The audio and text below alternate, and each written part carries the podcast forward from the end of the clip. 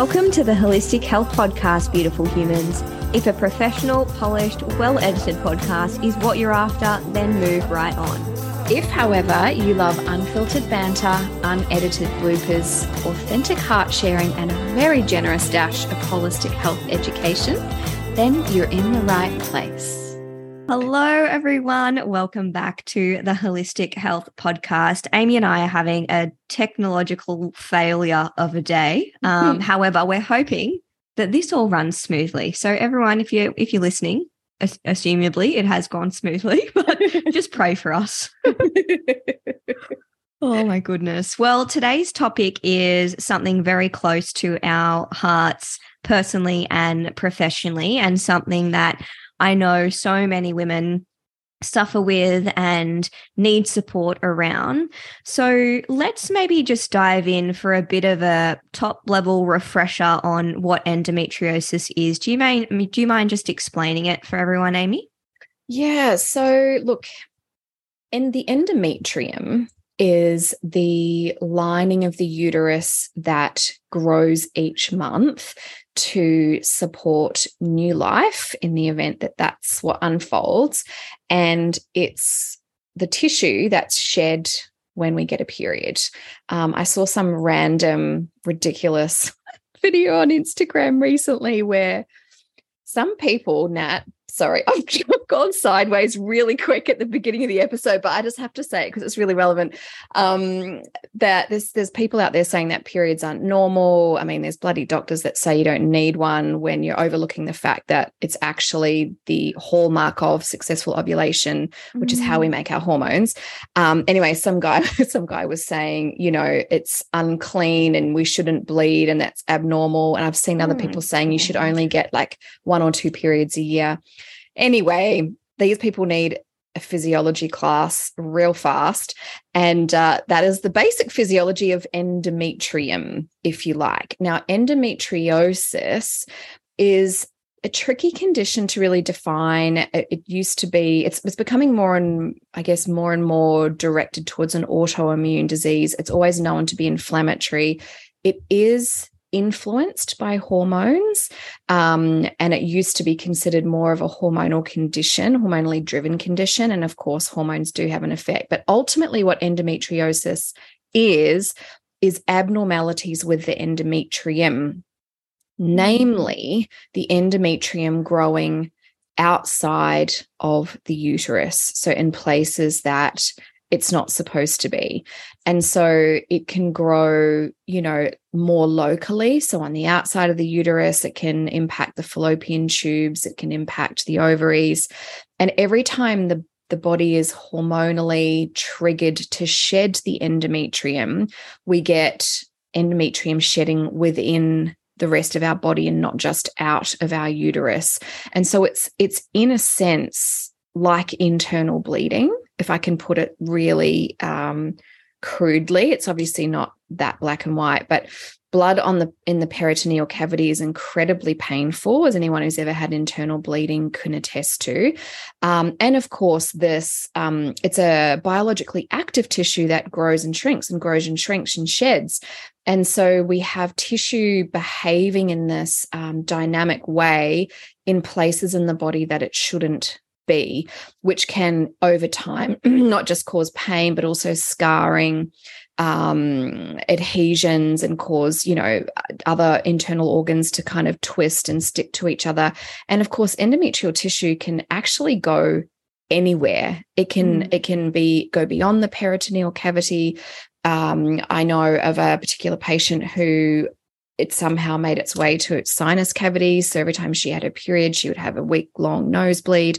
Um, there has been case reports of it found in the brain. Um, and, and how this happens is still something that science is unraveling. There is obviously an immune issue here. Um, and also, you know, something is moving that tissue outwardly. Now, you know, retrograde bleeding is one theory, and it's likely to be a combination of a few things. But basically, what it means as a woman if you have endometriosis is anything from unexplained fertility issues um, up to you know incredibly extremely painful periods and debilitating full body pain um, not even just around the period time actually um, with, with the autoimmune inflammatory stuff that happens with endo you know, some women actually are in pain all month long, and it's kind of the degree to how much pain that they're in sort of tells them where they are in the cycle. So it is one of it's such a debilitating condition. I don't want to compare it to any other debilitating condition because everyone's got their own, you know, journey and threshold and things like mm. that. But it's horrific. Um, it can make having a, a, menstrual cycle just an incredibly devastating and life interrupting experience um, it can sometimes mean women end up having you know hysterectomies very young because the root cause hasn't been addressed and and dealt with unfortunately the most common allopathic recommendation is just to suppress ovulation and therefore the development of the endometrial tissue once a month. But of course, that doesn't solve anything.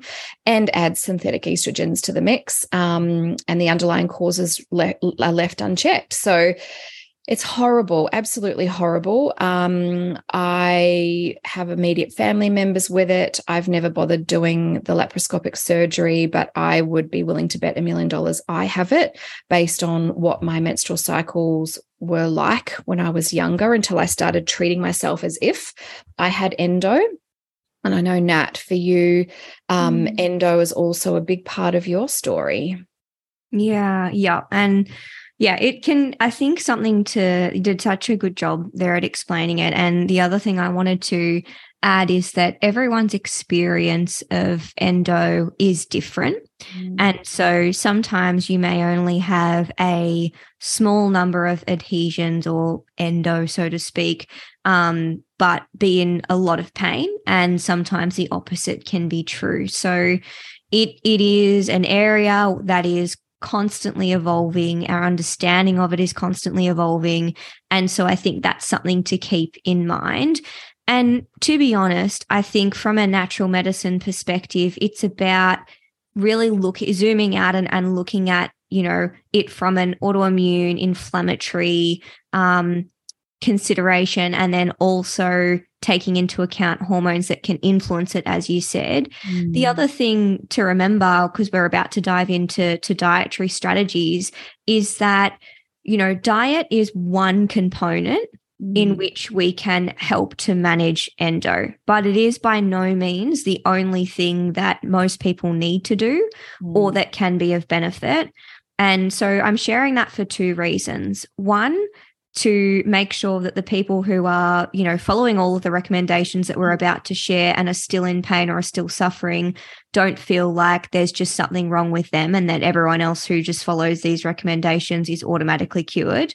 Mm. Um, and also, two, to make sure that if there are some of these recommendations that you really struggle with, but you can focus on all the other elements that help to heal endo, that you don't feel like that's a bad option. Because we all know that diet has, you know, it's, it's, much easier said than done when it comes to actually implementing dietary recommendations. And your food likes dislikes your budget your access your um you know your your lifestyle and and everything has an influence on how easy versus difficult these recommendations are to implement over the long term. And mm. only you get to choose where you draw that line. Mm. So, this is information um, from both the research and our clinical experience, but it's by no means to to make you feel like this is what you have to do mm. if you draw the line at a different perspective. It's more just bringing awareness to some of the tools that are in your toolkit to be able to influence the experience of endo that you might be having at the moment or painful periods. So even if you don't have diagnosed endometriosis, but you're fitting the symptom picture, I would say these these recommendations are still worth a go. Um, so speaking of which, uh, I think I might just dive into the the first one, and these are in no particular order. We're just we just thought of the most common things that we speak to our clients about and thought we'd just run through them with you.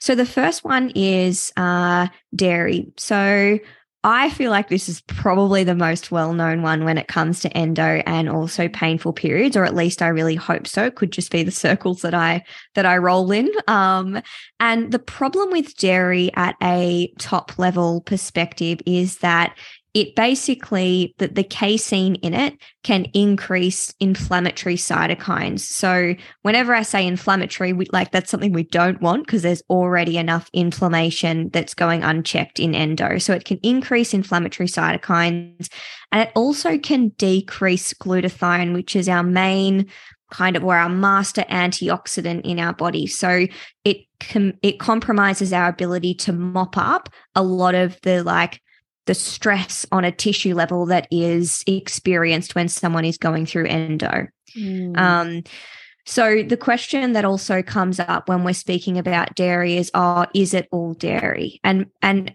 Amie, we might differ in the answer to this, so feel free to um, jump in if you after this with your perspective and experience. But I would say when I'm first starting off someone on a on a dairy free diet, I encourage them in the context of endo. I encourage them to remove all of it. Mm-hmm. Um, then what I would first reintroduce would be things that are dairy fat based. So things like butter, ghee, pure cream, because they only have trace amounts of casein in there. And in my experience, more so than not, it it hasn't been a problem. Mm. Um, the other thing that I'd then do from there, if there was someone who just loved dairy, um, then I'd go after that, after that reintroduction and seeing how that plays out. I would then potentially consider something like sheep's or goat's milk based dairy, which tends to be less pro-inflammatory and less problematic than cow's based dairy. Mm. But if I'm being really honest, I'd say that most of my endo patients still have an issue with it. It's just about what where they choose to draw the line with that. Mm. Anything to add there on the on the dairy front with your experience in that? Mm, yeah, I mean, what you described as far as how you triage things is exactly what I would do, actually. Um, and I find at the other end of the spectrum, like cheese is the worst, which is so sad. I know because cheese is life, but it is what it is. Um, that being said, you know, and we'll talk about gut health in this episode too, but I do find when you do some work on the gut and support those foods with digestive enzymes, once you've come out the other side, I find that some women can absolutely enjoy cheese now and then, um, supported by enzymes, you know, post a proper gut repair. But for the most part, yes, I, I would say the same. Butter and cream tends to be very well tolerated. And then yeah, moving to sheep and goats yogurt before cows. And there's a few reasons for this. So you've got, um, first of all, all mammalian milk is full of growth factors that stimulate cell tissue proliferation. And that's because the mother mammal, whether it's a cow or a goat or a sheep or a human, is producing that milk to grow a very little version of our species or their species into a big one as quickly and safely as possible.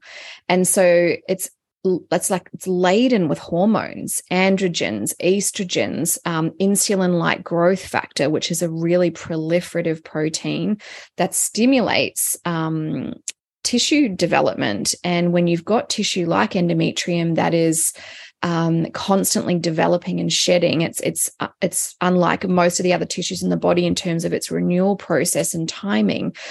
It's going to be the most sensitive to that kind of protein. Um, and so and then of course all of the hormones in there as well. So yeah so dairy is a really big one. For me um, i do a lot of work in the space with acne and that is absolutely something that tends to be a mm. significant issue for people and hormones. And you know there's so many studies that show dairy affects fertility menstrual cycles blah blah blah. It's a hormonally laden food that is designed for babies in particular of another species and whilst I still wholeheartedly, you know, cheese is life, it's really not something that I think, as far as, you know, compatibility with our physiology goes, is on the same level as fruits, vegetables, and meats because it is mm. for baby animals. So, yeah. Now, another one that's maybe not so again, probably quite well known, um, but also not so compatible with human digestion is the gluten. And I know we always beat up on gluten just about every episode. Don't, don't, don't. Oh yeah. man, it's it's not us, it's you, man. Gluten. um, and I tell you why. There's a few reasons. Um, and it's it's very multifactorial. It's partly due to the shithouse gut health human beings now have because there's antibiotics and everything pesticides and everything and also the stupid things we do like drinking alcohol and having sugar and um, coffee and inflammatory foods and taking you know antibiotics for anything willy-nilly. So there's there's that. There's also the cross hybridization and the and the amount of gluten proportionally in each grain. And then namely probably one of the largest factors is the glyphosate um, you know, also going by the commercial names of things like Roundup, that is sprayed over commercially produced food. And we will talk about anti inflammatory food. And, you know, I will mention that the more things you can eat organic, the better. But the combination of all of those things, plus our stressful lifestyles, plus EMFs, plus blue light means we've really gotten to a point where our immunological tolerance for things is very, very low. And also, we don't produce the digestive enzymes to break gluten down. So, that is a really bad combination of things. Now, um, this is something that I think um, is kind of obvious, but there are also studies supporting going gluten free. Um, you know, one particular study that was done on almost 300 patients found that after, well, at the 12 month follow up, I don't think it's going to take a year of being gluten free for symptoms to improve. In fact, we can often see small changes improve the cycle the very next month or sort of four to five months later um, as that, you know, follicle sort of comes to full development. But 75% of patients were actually able to see a statistically significant change in painful symptoms. We've also seen it improve fertility, which is, of course, a common issue that goes alongside endometriosis. Sometimes it's the first, you know, time someone actually has it identified because, again, allopathic medicine is inherently misogynistic and gender biased, meaning the time to diagnosis for endo for women can be 10 years, 15 years. And, um, you know, after a whole lot of gaslighting, misdiagnoses, and being fobbed off. So, mm-hmm. love being a lady. Um, but certainly, you know, cutting out gluten and dairy are probably the two big cornerstones of removing mm. inflammatory foods and um, from from your diet from your gut and and it's we probably won't touch on it in this episode because it's kind of a technical conversation, but there is a huge connection between leaky gut or increased gastrointestinal hyperpermeability, issues with the gastro um, gastric mucosa, and which is where, of course, the bulk of the immune system sits, and the lesions that occur both within the uterus and around the rest of the body. Um, and that's you know a nerdy chat for another time and another place, but you know there's inflammatory foods, there's hormonal foods, and there's also foods that trigger immune processes in the gut that affect the rest of the body. Um, and gluten is definitely one of those major players that can kind of derail everything um, in quite a significant way. Um, mm. I might mm. just touch on sugar quickly before I hand it back to you, Nat, as well. I think the overarching message here, even though we're going through the key pieces that we know either from clinical practice ourselves or there's studies out there now supporting what you know naturopathically we've observed for a long time. Um, the overarching message here is an anti-inflammatory unprocessed diet as much as possible. And but it would be remiss of us not to point out the fact that sugar is incredibly inflammatory depleting minerals from the body affecting the microbiome of the gut and therefore affecting gut health and immune health um, and hormone health um, because of its impact with cortisol um, and the liver. So you know, if you are currently someone dealing with endo and you are including a lot of refined sugar in your diet, that's another really obvious place to start changing changing your habits. Um, of course, you don't have to do everything all at the same time; just one thing at a time is good. Um, but those would probably be the main sort of big pieces. And then on top of that, there's a few sort of more subtle elements you can begin to consider if you've got those big pieces in place. And I know, Nat, histamine can be quite a big thing for people too. Yeah, yep. There's there's definitely more more cherries on top. And this is where we go, you know, you can trial these things out, see how it goes for you, and also, you know, cost versus benefit. Because some of the additional ones we're going to speak about I would say arguably are a little bit more quote unquote restrictive, um, albeit sometimes very effective. So, histamine um, basically like when we're talking about histamine and and I guess why it why it's considered to be something you may want to eliminate or even well you can't really eliminate all of histamines but reduce your histamine load mm. is because well couple of reasons, but probably one of the primary ones is that it stimulates the ovaries to make more estrogen. And estrogen itself can um, basically trigger mast cell activation, which then causes more histamine release. And histamine is involved in pain perception as well. And um, also, estrogen can decrease the end the main enzymes that are responsible for actually breaking histamine down and, and clearing it.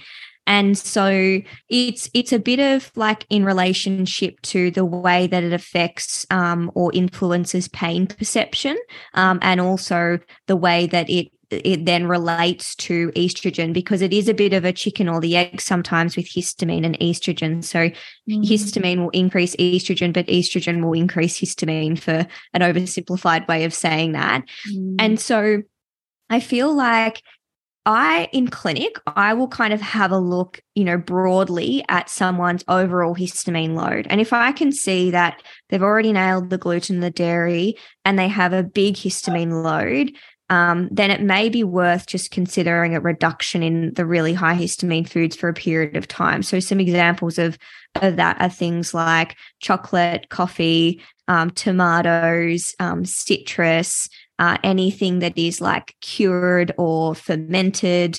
And so again, it's it's a bit of a choose your own adventure in some ways of what you want to trial. Um, and then we can also do things outside of that to actually support histamine clearance. And again, this kind of highlights the importance of coming back to to gut health in a way because um, gut health is really important when it comes to managing endometriosis. And, and again, a conversation probably for another day because we just want to focus on the food recommendations here.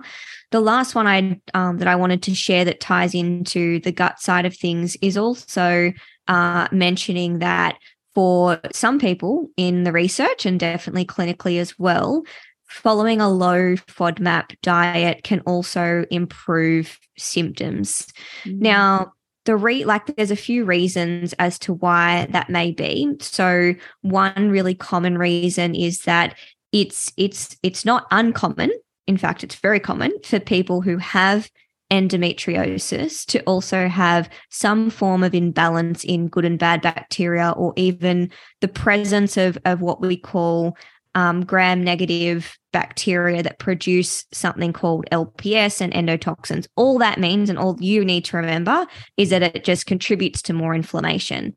And so, for some people, going on a reduced FODMAP diet or a low FODMAP diet can allow some of that to settle, not completely because we haven't actually addressed the root cause of it, but symptomatically can allow that to settle. My approach to that is that I would only ever use that short term and almost as a little bit of an indication to me as to where I need to look next as a clinician as far as gut health and and root causes go but it's certainly something particularly if you've got a lot of gut and bowel symptoms alongside your endo, which is very common, that you could potentially do a trial of for a month or two and just see your individual response to it.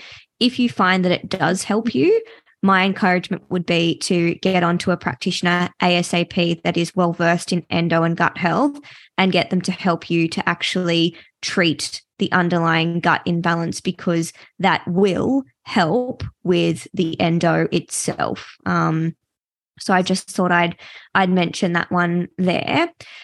Is there anything else from a oh actually I just remembered my other thing that I was going to share eggs. So eggs is one that clinically in my experience I find that there are some people where that is a trigger for their endo or their experience of pain. So, this isn't one to my knowledge that's been studied in isolation in the scientific literature. It's just simply something that myself and, and I, I know of a few other clinicians that practice in this space have noticed. And so, if yeah if you've tried all the other things and and perhaps you would like another tool to try you can try eliminating eggs for a couple of months and then bringing them back in um, and see if that makes any difference to you. Obviously, if it doesn't, please keep them in. They're a very nutrient dense food and it it offers a lot of you know it's they're in everything so it's very convenient to keep them in but it's also something i thought i'd i'd mention because it is something that's popped up in clinical practice a, number of times now mm, yeah such a good point um, and this is where working with a practitioner can really make a big difference because you know you i mean there's probably thousands of blog posts on the internet of you know practitioners recommending x y and z and maybe endo sufferers saying this is what worked for me. But actually working with a practitioner to find out what works for you is the shortcut to getting it sorted more quickly. Um, that being said another couple of um, you know last few things to avoid um, at this point, you're probably thinking, what the hell can I eat? We'll talk about that in a second. Um, avoiding vegetable oils uh, would also be a really good idea. So, fats are an incredible macronutrient for us as human beings for a thousand reasons. Um, but one particular thing that we're thinking of when we say this is our body makes these amazing chemicals that are either anti inflammatory or pro inflammatory. Now, there's other issues with vegetable oils in that they're rancid, can damage cell membranes, strip fat soluble vitamins out of you, but they also contribute to the overall inflammatory load. And we know with endometriosis, you've already got a very high inflammatory load.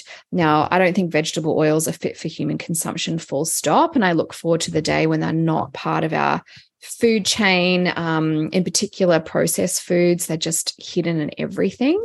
Um, but they are particularly problematic when you have an inflammatory condition. Um, and when you've got a hormonally influenced condition, you've got to be especially mindful of xenoestrogens. And what that means is not drinking and eating foods that are out of plastic. So that is not drinking water out of plastic water bottles. It's not buying processed food in plastic containers. It's definitely not heating up food in plastic containers. And if you can swap your food storage containers to glass or stainless steel, that is also a really good idea. It's avoiding glad wrap.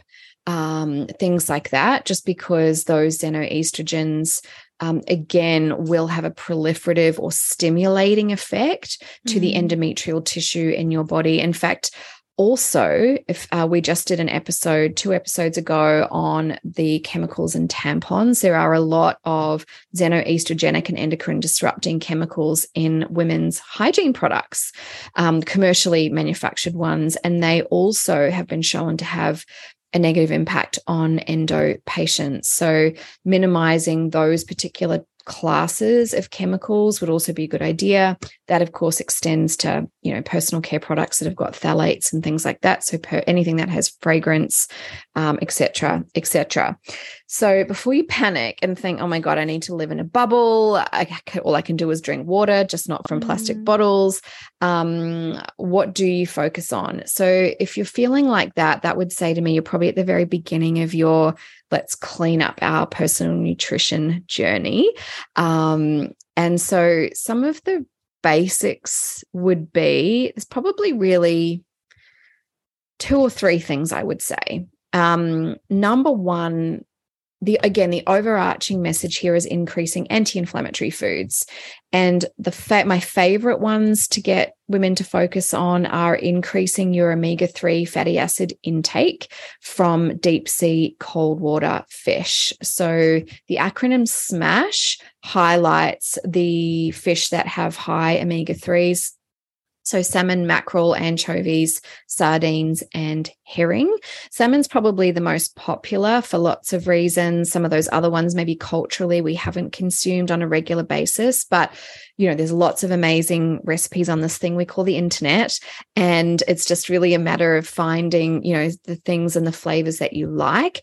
Um, you can also take a good quality fish oil, and I mean that when I say you have to focus on the quality, but by having more EPA and DHA on a daily basis, you are giving your body essential fatty acids that help it produce anti inflammatory chemicals, natural, internally manufactured painkillers, and reducing cellular inflammation. So that would be one such thing.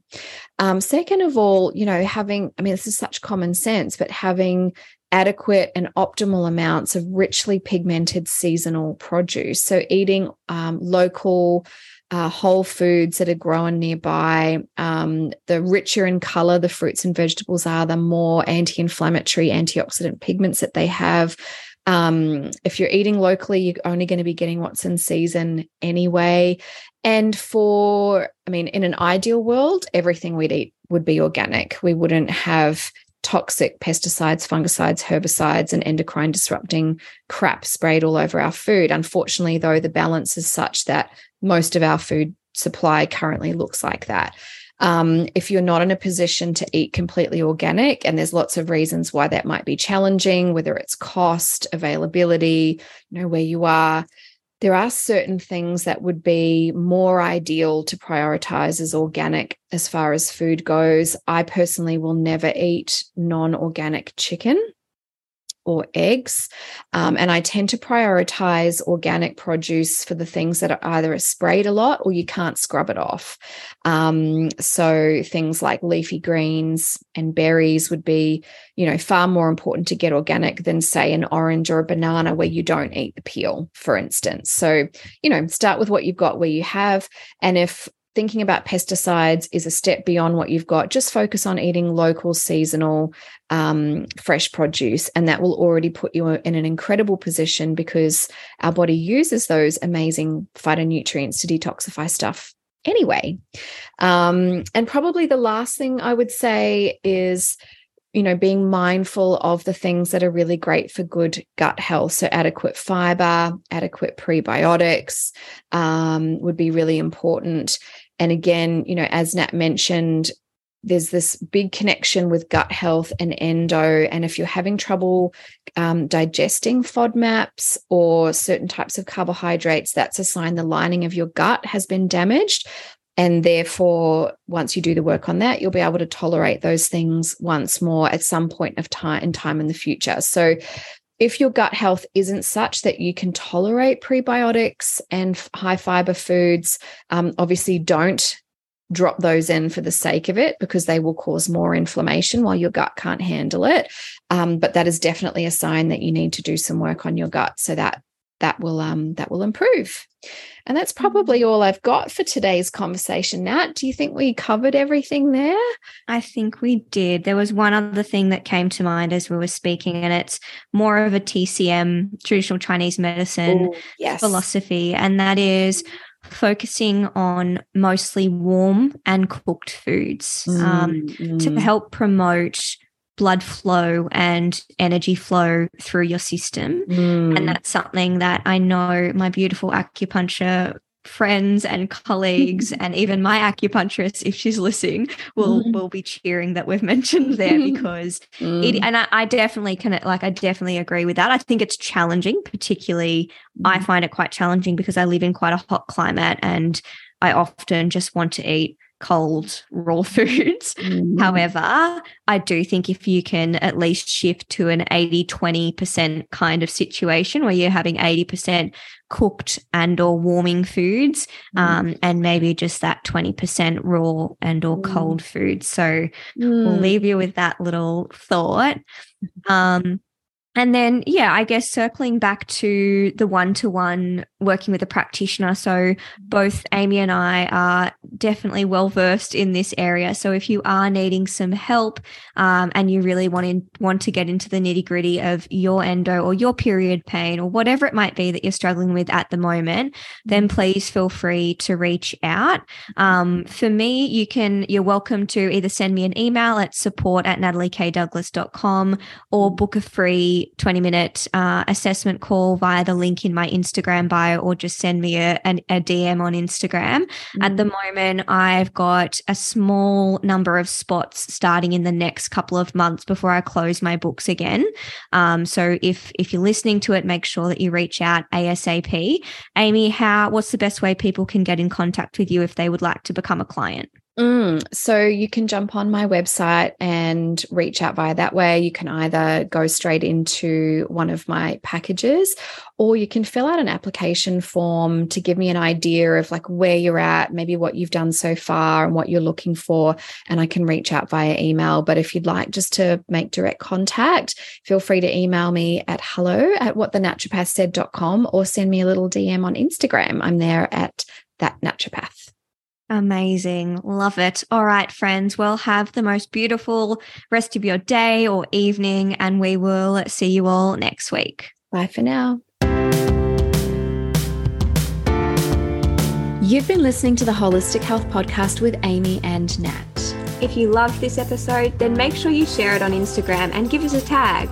If you'd like to help us spread the holistic health message far and wide, then we would also so appreciate it if you left a rating and review. This helps us more than you know. And don't forget to come and say hi over on Instagram. See you next week.